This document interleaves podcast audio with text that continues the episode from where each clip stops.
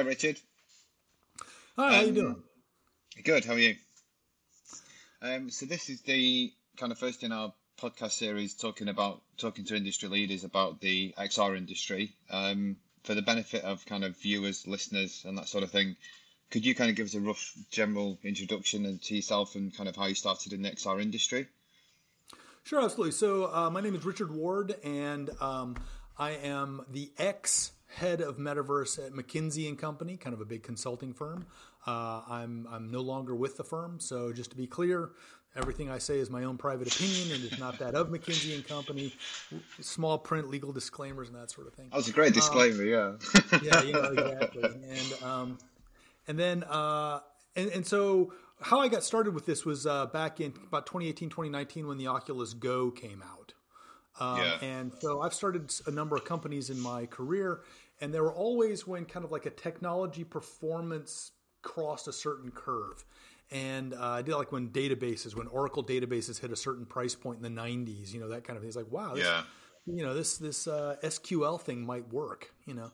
And um, and so when the Oculus Go came out, it was very clear. To, which, by the way, here we go. All right, you know, to prove that I'm not lying, there is an Oculus Go. Ah, in fact, I've got very nice. Suitcase.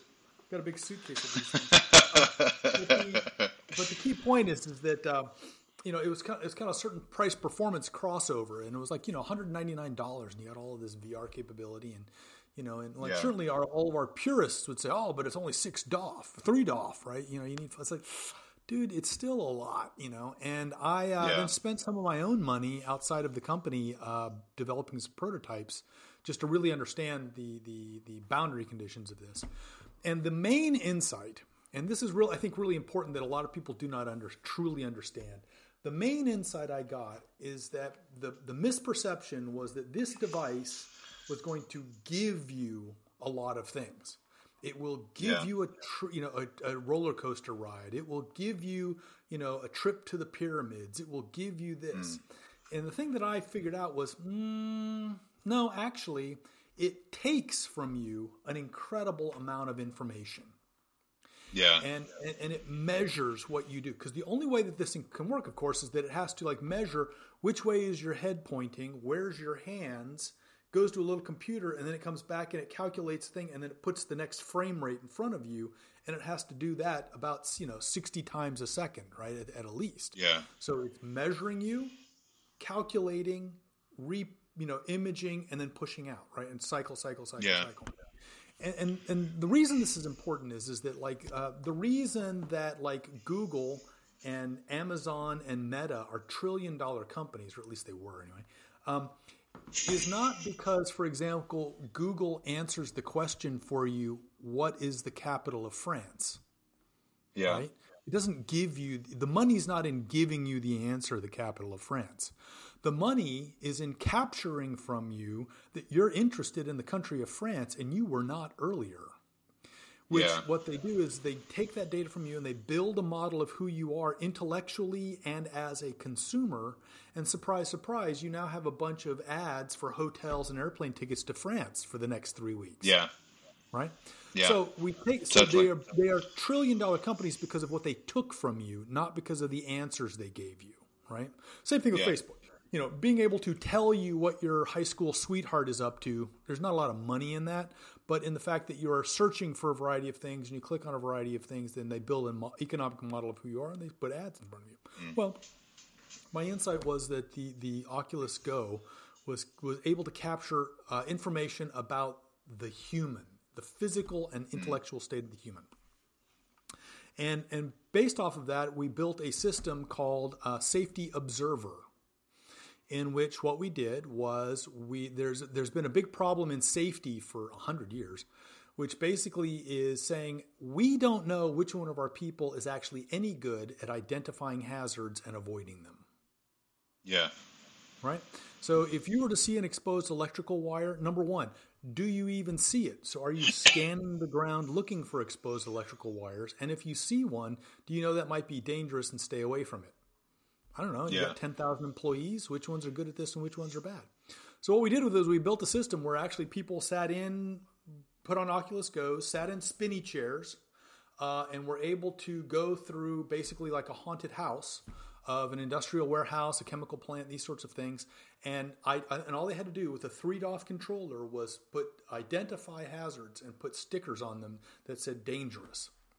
And yeah. what we did was we gathered data. We gathered 10 measurements per second, and uh, we could measure whether over the course of the 11 minutes, whether people, like for example, did they look behind them and see the hazard that was back there or not?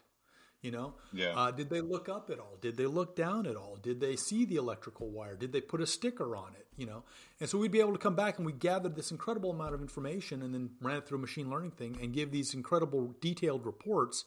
Uh, and, and one of the most interesting insights that we got out of it is that once people turn 40 years old, they stop looking up. I'm done for. and, and, and, it, it's, and it's interesting, right? And now I'm not. So, so that's that's a, that's an outcome, right? And you'd say, well, you know, I'm not going to infer causality, but but from a safety yeah. standpoint, that's a big problem, right? You got a lot of people over the age of 40 in your your uh, you know refineries and metal foundries and automotive plants and things like that, and a lot of things fall from above and bang you on the head, right? Mm. And so, uh, so what we what we were able to do with that was, um, you know, by the way, through interviewers interviews, what we finally f- roughly thought we figured out was that once somebody's been is 40 years old in an industrial plant, they've been working there about 15 years. They're pretty sure that they know everything, and they're not going to, you know, they've they've you know they know what they're doing, right? So yeah. what we actually helped the client do is put together a uh, master safety master class right? To take all the people who are 40 and over and have like a refresher course and reinforce yeah. the, the importance of actually looking up and a variety of other things.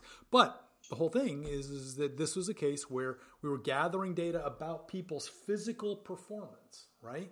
Not yeah. tapping on a little iPhone, not answering quizzes on a laptop, but data you could only gather by presenting them with a kind of a physical reality uh, and building an incredibly powerful system off of that. And so that that's that was the key thing that was a major breakthrough for us. We we were doing great great work, especially in the Middle East with all the mm. refineries there. But then COVID shut the whole thing down because we couldn't put 50 people into a conference room at a time to gather the data. You know, and that's sort of yeah. So that's a very long answer. As you will see, I'm like a gas that expands to fit the time. That's a very long answer for how did I get involved in this. It's an interesting one though, isn't it? Like you say, because I guess you know before VR, I guess companies must have had to have done it, or companies did it. I guess the kind of traditional way of having everyone, you know, like, like physically in the environment and, and kind of doing hazard perceptions and things like that in a in a real world setting. And I think that's what I really love about VR. I think it's really kind of, I guess, well, made it more accessible to everybody the problem with that was twofold, right? So we had experts. That, the reason we came on this was experts would tell us the problem. Um, when you did those sorts of things, what you would find is you'd have to, for economics, you'd put a group of about twenty to thirty people with with the expert, and they do a walkthrough, a safety walkthrough. Yeah. Right? Now the expert saw all the hazards, and what you had is just like taking a bunch of students through a museum. You'd have these like four or five keeners right around the professor, them pointing out everything and everybody else at the back is just checking out TikToks at the back of the group. Yeah. Right? And they didn't care. And or the other yeah. problem you had was that some companies would uh, do a Disney World type thing where they would take a, uh, a warehouse, or if they're doing maintenance, they would set up some hazards, run people through it with a clipboard, and they had to like identify all the things, and they would gather the data on them. But the problem, of course, yeah. is that you know you couldn't run everybody through there. So mysteriously, you would start the course at nine o'clock in the morning, and by the time you hit the after lunch crowd, they were all safety geniuses. I was comparing notes at the lunch table. Well, you know, it's the old help a brother out, right? Maybe this time I'm in yeah, the nine totally, o'clock yeah. crew and you're in the one o'clock. Maybe next time you're in the nine o'clock and I'm in the one o'clock. Help a brother out because we all know that the man upstairs wants to fire somebody. You know. Yeah, yeah, yeah, totally. So I guess you know over the last kind of three or four years, you know, since you've kind of been working with the technology, then what have you really kind of most liked about it? Well, the thing that I like of it, and I characterize this truly as we are in the process, the early days of a computing revolution, like a, a complete platform mm. change. And it's not, and, and, and if you think about it, we went from mainframes to midframes which most people were not involved in the mainframe and the midframe piece, to yeah. PCs, right? To then networked PCs, So that's when you could share a printer in the same floor Yeah. or send email across the company to then personal computers at home to then mobile computers to now where we are is what I call is full body computing. So not head mounted computing, full body computing because it's not about the Yeah. mounting on the head. It's about the fact that in order for this thing to do its job, it has to measure you, right? If I hmm. turn my head like this on my smartphone or this laptop, it doesn't do anything, right? It's not like, you know, I turn my head and that's what happens to the compute environment. It's just Yeah. I'm on my own the meeting. But with these things, if I turn my head, move my arms, right, shift my body, those things they change the compute environment. And so you Yeah. find that we're in the early days of a new what I call FBC, full body computing. Uh, you know that, that we're in the early days of the full co- body computing change or platform change or evolution. And just as people say, you know, just you know, people are like, oh, well, it's going to like completely, you know, replace the smartphone. It's like, no, it's not. You know, Yeah. television did not replace radio. Yeah. Cinema did not replace television, you know, or whatever the right order of these things. And instead, what you find is just as P, just as smartphones did not replace laptops, for the simple reason Yeah. that it's, it's like each device is is optimized for a certain set of inputs and outputs. Right? You would Yeah. never use a smartphone to build an Excel spreadsheet or a PowerPoint deck. Right? It's horrible. Right? You can, I mean, Mm. Yeah. theoretically you can do it, but my God, you'd rather kill yourself. Instead, you know, a keyboard and a mouse are incredible input devices with a nice set of real estate and you can also by the way check your email and yell at the dog and do all sorts of stuff while you're doing it and you're like create Yeah, it's yeah. great you know, it's great for input now this thing is great for consumption but it's also great for like from a from the camera perspective it's great for video capture and film capture and, Yeah. and a variety of those things in a way that laptop is not right it's hard to do like I guess you know, to yeah. Cute selfies with your laptop you know and so You've um, done that before, haven't you? I can tell. uh, you know, follow me on Instagram, everybody. And um, uh, and so so my piece is is that what I think we're going to get to is let's say five years from now is that if you're Yeah. to join a large corporation, an Accenture of the world, a you know, an, a, a General Motors or Microsoft, you'll be issued a laptop, a smartphone, and a full body computer yeah. because just like the knife, the fork, and the spoon all have a purpose, so these things do too. You know, and they have. It's their interesting, isn't it? Really, yeah.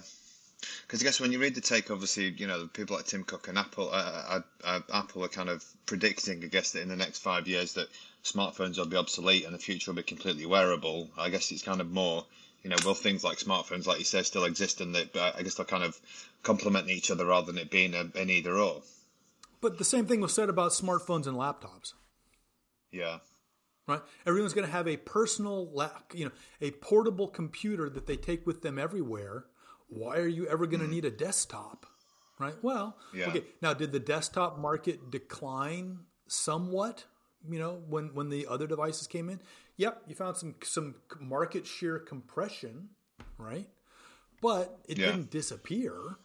You know, it's it's No. like you know, I know lots of people that have super powered desktops because the amount of compute that they need to do their jobs, there's no way you're doing it on a phone, you know. no, And so, um, you know, even a cloud connected phone, you know, blah blah blah. And so, so I think it's you know it's going to be a case of you just add this thing on there and horses for courses.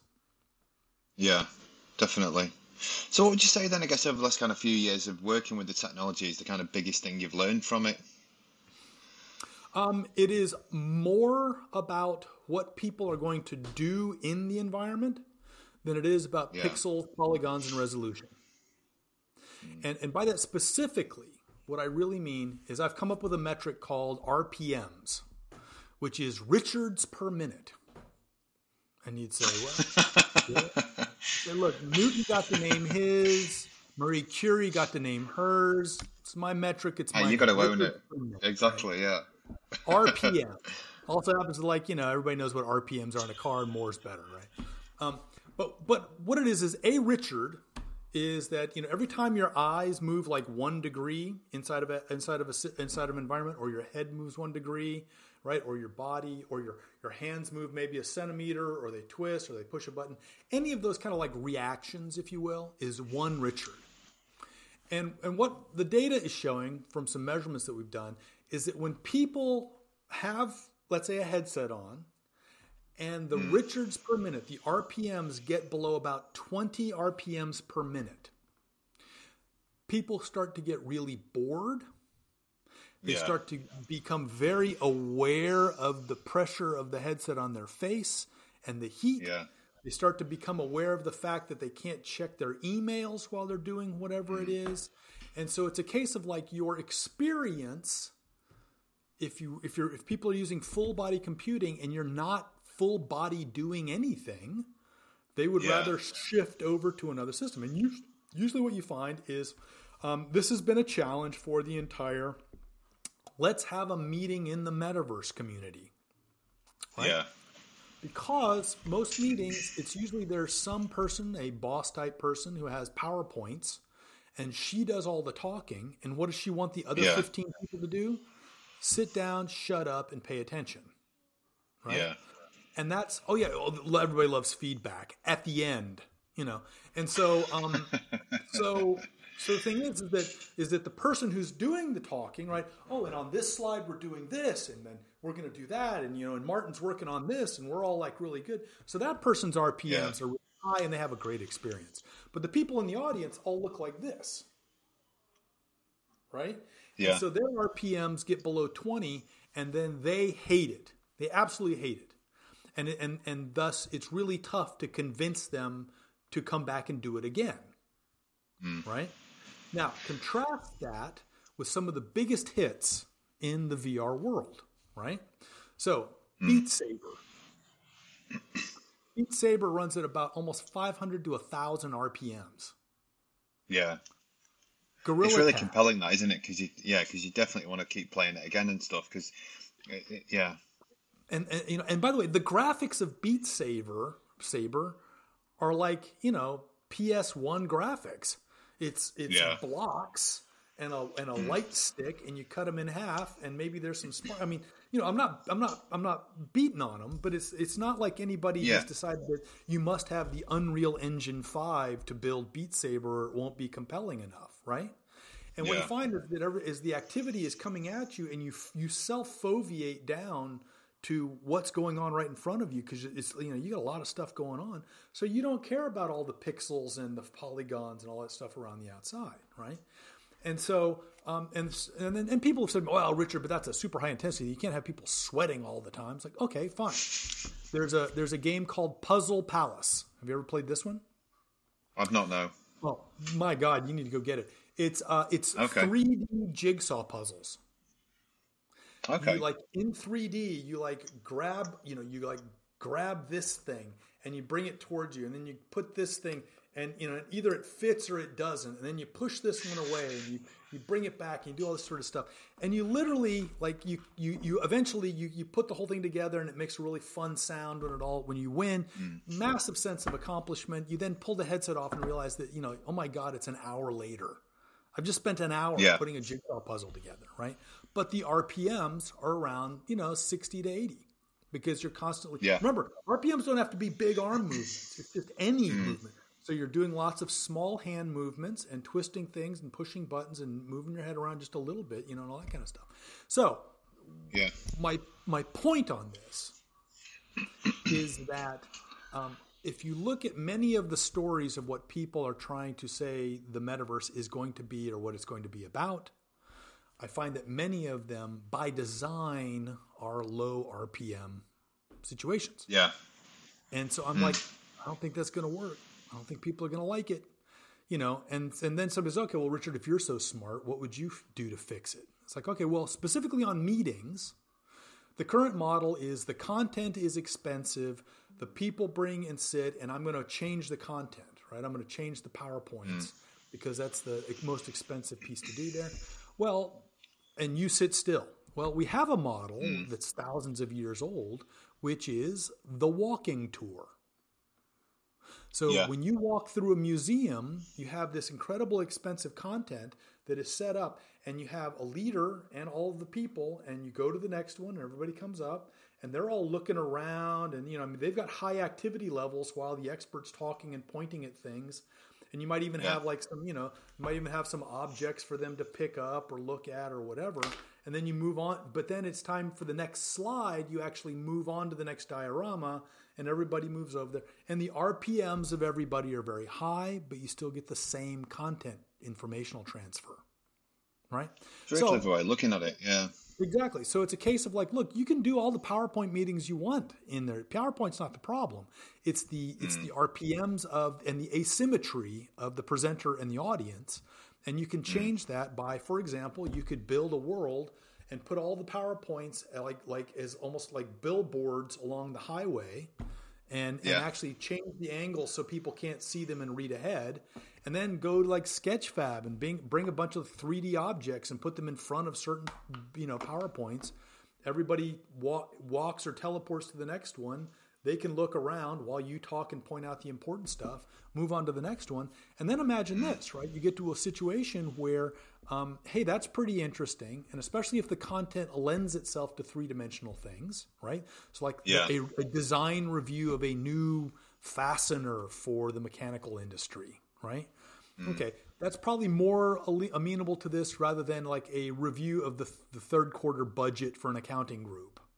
You know, yeah, it, that's the horses yeah. for courses thing again. But now start to imagine that this is a, a, weekly meeting that a group of people are going to have, and at the um, and, and two things happen. One, you don't know what world it's going to be in every week. It's like surprise yeah. world. So yeah. whoever's putting the meeting together actually picks the world. It could be like, hey, for Christmas, you know, for the holidays, we're actually going to go to Santa's Santa's uh, workshop. You know, yeah, and you're there, and there's all sorts of you know elves and reindeer and stuff. You know, it's like we're still covering the third quarter forecast, you know, the, the review. Um, but yeah. it is like in an environment where, as a viewer, you're like, "Holy moly! There's a sleigh going across the top," you know, and and you know and doing all these things and then thus you have a compelling reason to go to the meeting every week besides the brute yeah. asymmetry of power which is the boss said you should come yeah.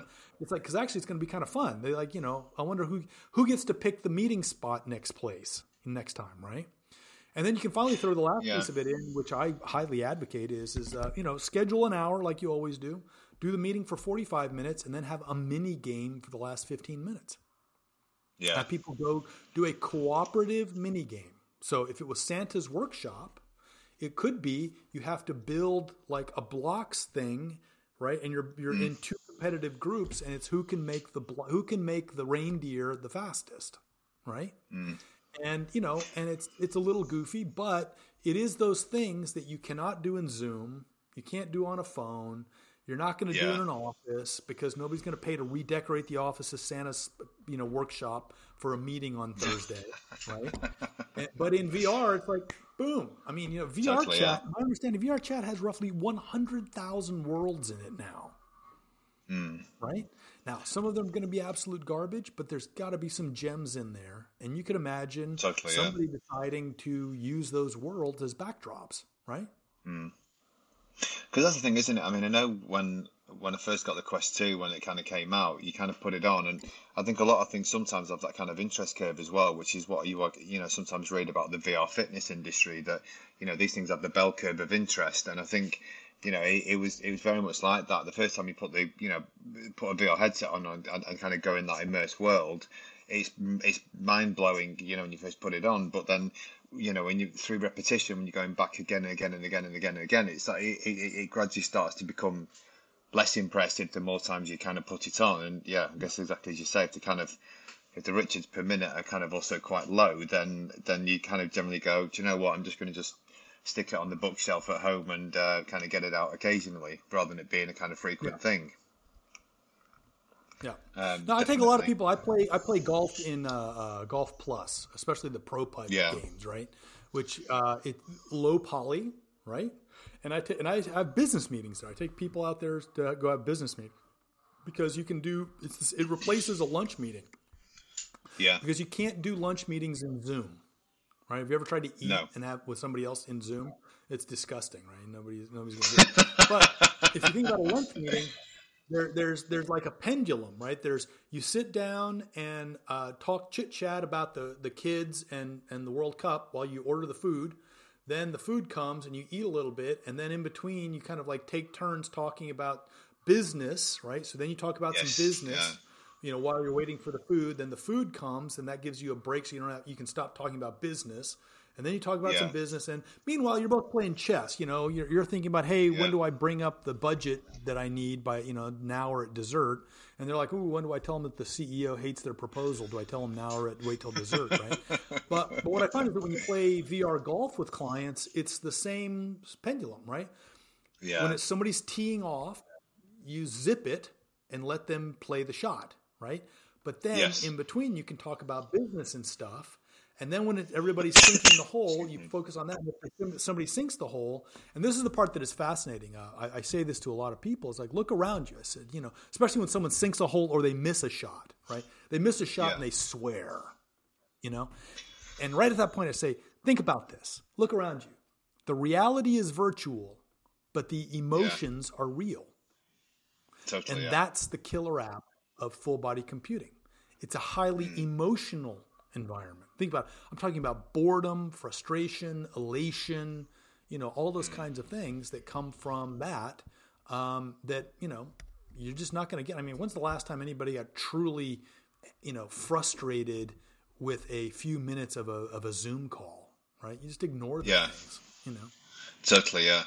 Absolutely no two ways about it. So what do you think then, I guess, you know, where the the kind of if we take the metaverse out uh, for the moment and come, you know, we talk about the AR VR industry in general, but I mean, what do you think are going to be the biggest challenges for it over the next year or two? Well, for the first for the next year, for sure, AR does not exist. Right? I mean, it, it's it's waving your phone around is real time Photoshop. Right? Yeah. It's it's it, it's, it's your, your phone is running an optimized version of Photoshop. It's taking in video input and it's painting pixels, you know, in a in a smart way on top of you know of the of the video stream, right? Yeah. I mean, it's not you. Im- it's not you immersed in a world and this, that, or the other. Um, and then the the other big, you know, and the Hololens, those things cost like three thousand dollars and are what four years old, five years old now. You know, um, and that's they're not widely adopted. I mean, do you know anybody who knows an who owns an actual slam effective AR headset and wears it on for more than three hours a day? No. Right. Okay. So, so The so just to be accessibility of the clear- hardware just isn't to there, it? clear, Yeah. AR is not here today. It just does not exist today. Right. And and anybody who thinks that it's going to come out tomorrow, is, I think is going to be. I'd love to make a bet. Right. Because the, the the fundamental problem with AR actually is heat dissipation. And people are like, what do you mean heat dissipation? It's like heat dissipation. It's like all the stuff that you want to do to make AR really work. So glasses that I would wear that would have knowledge of the world. So let's call that SLAM. There's other versions, but but SLAM Yeah. knowledge of the world is smart enough to paint pixels on it fast enough, so high refresh rate, with a high enough, you know, like like uh, opacity, so that it's not all like washed out translucent colors. And Yeah. by the way, that the field of view isn't like just a corner up in the corner. It's like actually my field of view, right? Take all of that. Um, right there, you're talking about 20 to 30 watts worth of compute requirements just to do that.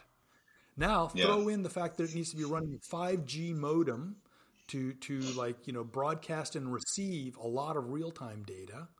And then Yeah. you know you get to all of these things you're like okay well now you're looking at a system that's probably running at like I don't know 30 40 50 watts. Well, Yeah. you take a 50 watt light bulb and put it next to your face. How long do you want to do that? And the answer is you know not Yeah. very long. By the way, how big of a battery do you need to run a 50 watt system, you know, on, on a mm-hmm. lot of things?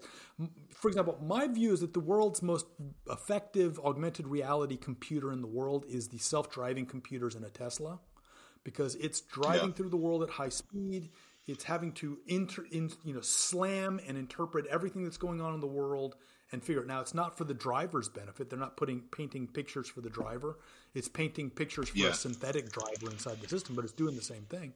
I, I think Yeah. somebody told me that the Tesla runs at like 100, and- 100 120 watts, the computer in that hmm. thing, right? Yeah. Okay, well, if you want that level of capability on somebody's head, you're probably going to need something the size of a car battery to keep it running all day, hmm. even if you do solve the, Yeah. the heat problem. So, Yeah. I've, everybody's working on this stuff. I love them. They will optimize the chip pipelines. They'll make the lasers more efficient. They'll, uh, they they're working on all that stuff. They will. They will. They will. Yeah. It's just it's not going to be anytime soon, right? How, And how, how far away do you think it will be then? I guess you know from a um, from the point where you've got you know glasses like you have on at the moment, where they are kind of have have AR capability and it's got the kind of microcomputing and uh, uh, ability where it's not you know like you say going to be kind of super hot, super heavy, and um, the battery life lasts about five minutes. Well, I mean, so so we had those with the North glasses, right? They were kind they kind of did some very basic stuff, but even then, I think if I remember correctly, they could only generate images for about ten to fifteen seconds at a time, maybe twenty seconds at a time before it got hot, Yeah, right? And so again, heat. Battery. A battery is mm. chemical energy to electricity. Electricity goes into the compute. The compute generates heat. You got to dissipate the heat, right? yes, yeah, And so, so the more power you need to do all of this stuff, and think about the stack, right? You need an optical, you need a bunch of cameras, you need GPUs to interpret all those images and then render new images.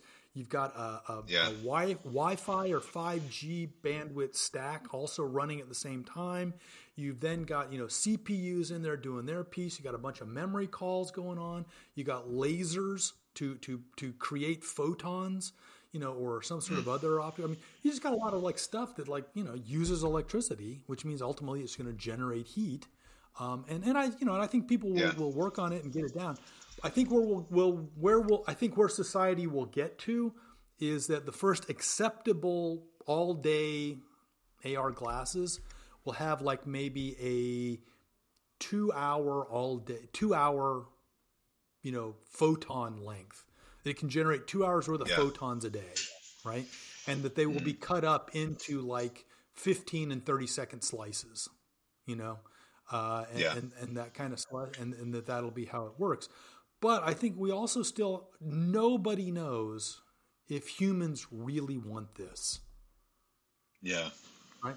Nobody knows. Yeah, you know, it, it's it's you know you you look at uh, I mean even the people that, that wear like the industrial versions with all, you know with all those kinds of things, uh, it's it's you know they're not they're not always in love with this thing.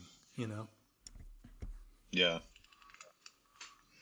So I guess you know if you could, based on obviously the last kind of you know three four years of working with the technology, if you could change one thing about the kind of industry, what would it be? um, I think the the worst and best thing that ever happened was Mark Zuckerberg Zuckerberg saying the word metaverse. Yes. Right. On, on the one hand, it certainly brought a lot of attention to some of these concepts. Uh, on the other hand, it immediately pointed out within two meetings that um, we are nowhere near Ready Player One or the Yeah. Matrix, right? And and this is the part. It's a very interesting thing, right? Which is which is um, you know I, I did a whole bunch of meetings with clients in which they would always want to know what is it, how do we get rich, what do we do now, right? and uh, and it would be like, okay, well, I know. Say, look, I got to tell you, like, quite honestly, I do I do this stuff a lot, man. I spend a lot of time on these things. I finally made it to level Yeah. sixty in population one. It took me eighteen months to do this, you know. And, and um, gold PJs for the win.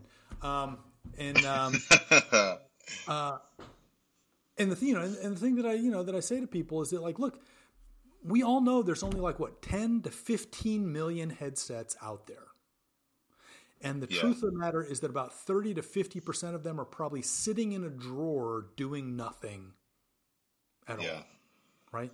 So Yeah. that means there's conservatively se- seven to 10 million people, you know, that are using the equipment on a fairly regular basis. Okay. Yeah. And the problem with that is that that market is tiny for any of these big mm. corporations, right? You know, it's the old Linda Evangelista joke. You know, she didn't get out of bed for less than ten thousand dollars. Well, you know, if you're a big if you're a big corporation, you'd be like, look, we don't get out. You know, we don't get out of bed for a market of less than like hundred million people. You know, Yeah. and, and so it's like, okay, it's $10 million. And so then people get very frustrated. They're like, what do you mean? Zuckerberg did that video where he's on a space station with a bunch of people and, you know, and blah, blah, blah, blah, blah, right? I mean, that stuff's all real, right? It's like, mm, that's vaporware, man. And and it's like okay, Yeah. so ten million. So then people get very frustrated. So well, then what about what about what about Roblox? What about Minecraft? What about Fortnite? They've got markets the size that we want, right? And Yeah. I'm like, okay, but two things, three things really.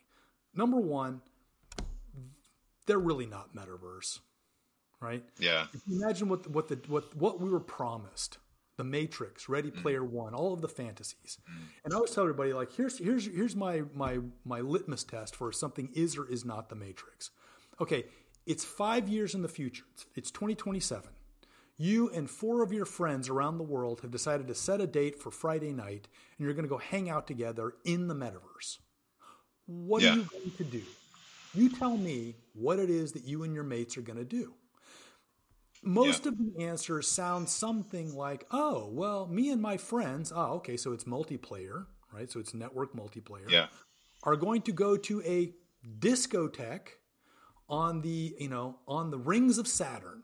Okay, so an exotic location where it's worth, you know, looking Yeah. around and doing stuff. And there's going to be like a space dolphin as a DJ. It's like, all right, all right, you know, crazy stuff. And I say, okay, so let me ask you this. So you and your mates, right? I, I assume everybody's drinking at home, is, uh, you know, or at the discotheque in Saturn with the space dolphin.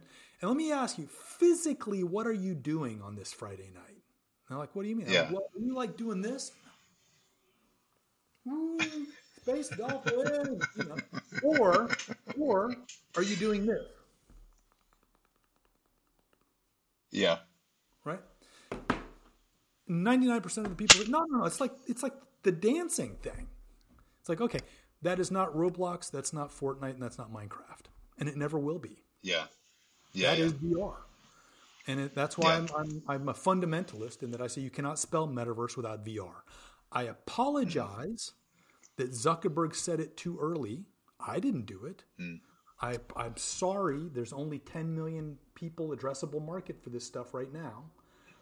I didn't say that either, right? But the Do you do you think that I guess is full body full body computing, alternate areas, reality spaces, interactions with other people in a realistic manner, and that is still early days. do you think had kind of Mark Zuckerberg not mentioned it that it would have happened anyway, uh, of you know through kind of natural evolution of kind of you know AR, VR, and MR, or, or or was it just you know do you think he? I know, like you say, he probably jumped the gun just to kind of get ahead of everybody else in the marketplace, but and and probably started a gold rush that wasn't there.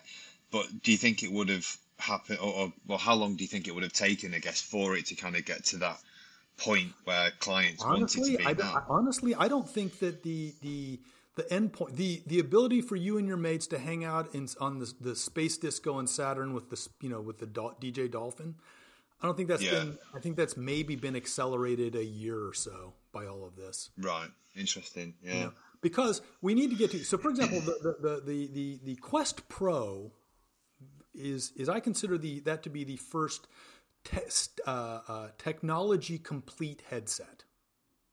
Right. yeah, So it's wireless, so no tethering, right? Hmm. It has very good optics. It's got the pancake lenses, so it's lighter and less boxy, right? It uh, it has uh, self-adjusting, I think IPDs. Maybe I'm wrong, but but it's got that. But the other key thing that it's got is that it has uh, hand tracking. So the Quest had hand tracking, this, but it has face and eye tracking, and this is important yes, because what it allows you to do now is that with the Quest 2, we could do motion at a distance. So you and hmm. I could go do the discotheque right now, right? Get our Quest 2s out, we Yeah. do it, and we'd see each other dancing around. It would be it would be pretty good. But you couldn't Yeah. tell if I'm laughing or frowning or whatever, right? So Yeah. we had motion at a distance with the Quest 2. With the Quest Pro, we now have emotion at a distance. And so this is the killer app that's going to unlock, I think, what's going to happen with these things is that, especially for people like decision making, right? So let's say you uh, are looking at buying an apartment in Mallorca. This metaverse thing works out Yeah. and you get rich, right? So you're going to go buy an apartment in Mallorca.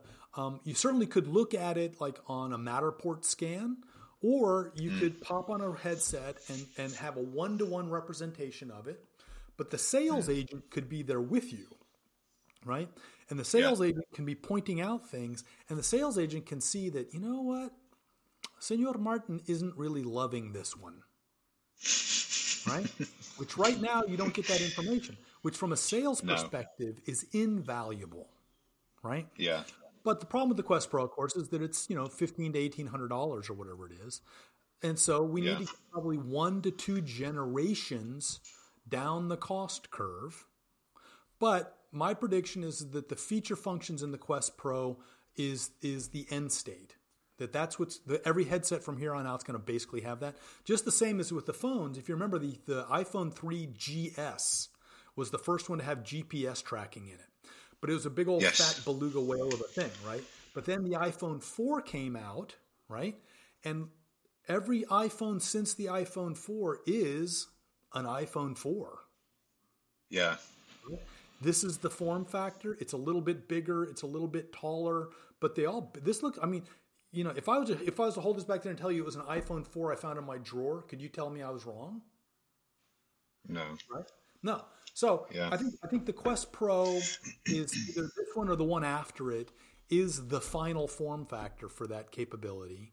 Um, and it's stack complete, yeah. so it's got everything it needs to be. And so now we just need to roll out the software and the user experiences and you're going to see things like you know let's say uh, performance reviews you know remote performance reviews could be something yeah. like that in which i can very much see you know you are you are either enthusiastic or you are hating me on the results that i'm giving you you know and that's an important piece of information at a distance that video conferencing sort of does when there's two people but as soon as you have like four people there's something about your brain not being able to pick up on the emotional cues when there's four people at the same time but if you're, yeah. if you're in a in a virtual environment with four people, just like being at a cafe, you can completely track who's happy and unhappy, you know, and those mm. sorts of things. So yeah, I'm very optimistic. I'm like, you know, look, this stuff is going to happen. It is happening. It's just it's mm. happening on the usual technology development speed curve. Yeah. And that means that it's going to take probably one to two more full hardware generations before we get to let's say the iPhone 5, you know, or whatever. Yeah. And that really kind of busts the market open where corporates are like, oh, okay, yeah, yeah, yeah, we get it, we get it now. We save so much money on meetings and this, that, or the other from these things that when you join our company, you get a laptop, a phone, and a headset, you know. I, th- I think it's interesting, like you say, particularly with the facial tracking thing, particularly, you know, I, I guess in our industry and recruitment as well, because it means then clients can kind of do um, kind of interviews more in, in kind of virtual reality and things like that. Because at the moment, you know, as much as which is the kind of oxymoron that you know we, we work in the VR industry and, and kind of XR industry is a you know in the broader sense, but interviews still happen via you know Teams and things like that, or, or, or kind of Zoom because you just can't get that feel for kind of somebody's facial expressions. So I think it definitely well, would be a game changer for so many because, industries. Well, also because we're cowards. Right? Yeah you want as broad an available market as possible for this broadcast content, right?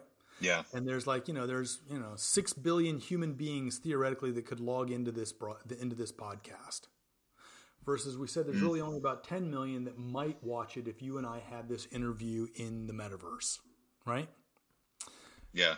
And you're like, well, we, you know, quite honestly, if we did this whole thing in, let's say, VR chat or Engage or Spatial or Remio or any of those things, right? Yeah. I don't know. Shit, we might get what two people show up. If you and I personally arm twisted some people, we might get twenty people to show up. You know. Yeah. Um, and and so the risk associated with the market size is is the problem there, right? Mm. And and you know now I can guarantee you that uh, here is one of the things I think that will happen is that this conversation will end up having uh, being in the metaverse and having a large audience. Mm when it mm. is you know when it is full emotion and motion uh, broadcast. Yeah.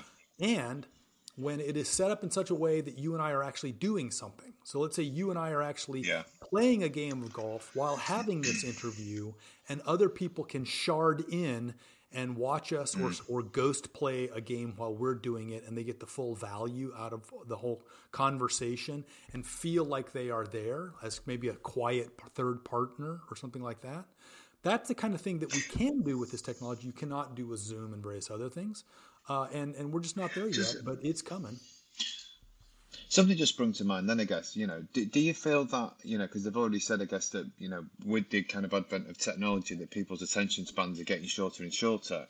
I mean, do you think that kind of as the VR, you know, as we become more and more immersed, you know, as the technology advances and more, the hardware becomes more readily available, that you know that we're going to become almost kind of have fly-like kind of attention spans where we're just going to be dipping in and out of everything, and and, and I guess our concentration will completely go. Um, maybe. I mean, you know, it, it's it's I, I I'm as guilty of losing my mind to an hour of TikTok as the next person, but Yeah. you know, um, I but guess like, that's going to be the difficult thing, isn't it? Really. no, I mean, we, we could have end up the VR version of TikTok, right? It's just like you know, you could be like Yeah. Having all these. For example, you could have you know like you know like these TikTok challenges where people like hop up and do like these dances for thirty seconds and then hop off. You could imagine a thing where people are there and then they have all these incredible special effects with it and the whole bit and like you mm. know and you're like and they're flipping through every 30 seconds they're loading another incredible thing and it's you know and it's maybe the the way that it's set up is that you're like you know on some cart that's moving through them like almost like a a Disney ride or something. I have no idea. Yeah. Somebody else will figure this out, but it will be fascinating. Do you think? Do you think that from a? I guess. Uh, I, I, I, I guess you know that's more so from a kind of what you do outside of work and things. But do you guess from a business point of view that there is the risk that attention spans will kind of become worse if that is that you know I, I guess there's a lot of kind of external stimulus. So if you're kind of Yeah, but it depends on who you are, right? For example, you could say that attention spans are getting worse. However, you just spent an entire hour looking at TikTok. So as far Yeah. as TikTok's concerned, your attention span didn't get worse. They just captured entire. They just stole an hour from television, reading, your children, email, and everything else. They've done a wonderful Yeah. job, right? And they've concentrated an hour of your time, and then they've shoved advertisements at you at, at roughly the same ratio as network television, right? You know, Yeah. twenty minutes per hour. I think is the is, is like what network television is rough, running at. You know, or fifteen minutes per hour. Yeah. And so they're doing the same thing. So they're just kind of like replacing television in ter- from an attention span perspective. It's just the individual programs are not 30 minutes long or 20 minutes long, Yeah. minus, you know, plus 10 minutes of ads. It's like each one is 30 seconds long plus 10 seconds of ads gets you to 40 seconds, you know, or whatever, and blah, blah, blah, blah, blah, right? Yeah. So do you think it'll be? I, I guess more once the um, more comp- I, I guess once me sorry once pe- more people start adopting the kind of headsets that the I guess more I guess industry and businesses will become more interested in the kind of whole metaverse thing. Is it largely because of the market I mean- cap, like you mentioned before? I guess where you know the number of headsets. expands, as, you know, as the market expands, you know, the advertisers and the content producers. I mean, this is why Meta, you know, every every time Meta does one of their conferences, what what's one of the very first things they tell you? The number of software developers that have earned more than a million dollars Yeah. right? And then the number that have earned more than five million, and the number that earned more than ten million. And I think we're getting close to. I think Beat Saber may have earned over a hundred million dollars in license sales. Yeah. Right. Yeah. Okay. So the reason they're so they're telling that to the developer community, so that they'll get into it and start making content, because then that gives you you know more reasons. All they need is one reason to get you to buy the, this thing and hmm. then they'll tiktok you and they'll keep shoving content at you to try and get you stay in as long as possible right? Yeah. and so you know and so then the advertisers will say holy moly we have lost i mean we used to put all of our money into tiktok because people were spending three hours a day on tiktok well they're down to they're down to two hours a day on TikTok. Where did they go? It's like, oh, they went into the headsets, right? You got to go to the metaverse. People are spending an hour a day in the metaverse. You know, well, we need to advertise there. You know, Yeah. Totally. So I we've only got kind of about three minutes I left. I, mean, gotta, hu- I gotta hustle off. So what's what's your hundred thousand yeah, thousand dollar question? What advice would you give to any companies that are kind of looking to that you start working with XR or kind of metaverse technologies? Um, if let's say they are an enterprise company, um, there's three things that you should do right now that you will be no regrets moves. Number one, if you have anything in your company that is vocational training, blue collar, hands on, how do you change the oil on something? How do you put these two wires together? How do you change the paper in the photocopier? By God, VR is the world's most effective way to teach people uh, uh, the basics, procedures, and variations in a safe, effective way for vocational training. You can train somebody up on how to do something yeah. and pop quiz them like 20 different ways before you allow them to actually go touch the machine. Cost effectively, yeah. So if you got any of that, no no regrets. Go do that. Uh, number two, if you do anything having to do with people having to make decisions about spatial three dimensional stuff, right? If a client needs to make a decision on approving a product, if a person needs to make a decision on buying a, a an apartment or approving a renovation or a construction site or whatever, human beings are horrible at looking at stuff in on 2D or 2.5D and making a proper yeah. decision. Ask anybody that has ever built their own house. They regret so many horrible decisions they made that looked good on paper, right? Um, mm. So if you are in any of those businesses, get into the VR 3D world, start putting headsets on your clients, and make them look at it in full 3D first before they're allowed to sign off on it. Right? Uh, I know one company that does restaurant renovations. They now make their clients put on a headset, walk through the renovation one to one scale, like in a basketball court, and the cl- before they yeah. allow the client to do sign offs, because the client always say things like, "Oh, I didn't, I didn't realize the chandeliers were going to be that low." It's like, well, it was yeah. in all the renderings. You know, it's like, well, I can see it now, you know. And so, anyway, uh, and then finally, the third one is that if you have an agile, a remote agile development team, so you got people all over the world, they're doing agile software development or add some other agile process, buy them all a headset, get them to do the daily stand up meeting in the metaverse. Because you get two yeah. things. Remember, motion and emotion. Motion is moving the sticky notes, right, on the back mm. backlog board and emotion is, is that if I move something over into saying it's going to be done, and I look over and I see you cross your arms, and it's very obvious that you do not do not agree, that's incredibly valuable information that you will never get from a Zoom meeting, and so you will yeah. start, you will run into you will avoid problems from doing that. So those three things: vocational Fantastic. training, anything that's three dimensional decision making and any agile pro, any agile stand up meetings. Because the other benefit is people do them five days a week, so it's every single day. So people get familiar with mm. it, comfortable with it, and they get over. They also don't have to wear the headset for like four hours to do it. Pop it on, do it, yeah. get the benefit, pop it out. It's good use of time. X Y Z. Yeah, Richard, some absolutely amazing insights. Hopefully, the question was worth a thousand, hundred thousand dollars, and um, yeah, thanks very much for your time. No problem. And just as a final thing, uh, people ask me, what am I going to do next? Uh, I, am going to become the venture altruist. Uh, basically speaking, is I'm going to help startup founders, so pre-seed through B round, for free. So McKinsey quality help, support, and advice for free. Uh, you can find me on LinkedIn. Uh, I'll actually have a website, The Venture Altruist, coming up soon. And uh, it's truly it's my way of giving back to everybody. And if I can help, I'll help happy to hear about your pitch, and if I can, I'll help you out. So, the venture altruist. Lovely. Thank you very much. No problem. Thank Talk you. Bye.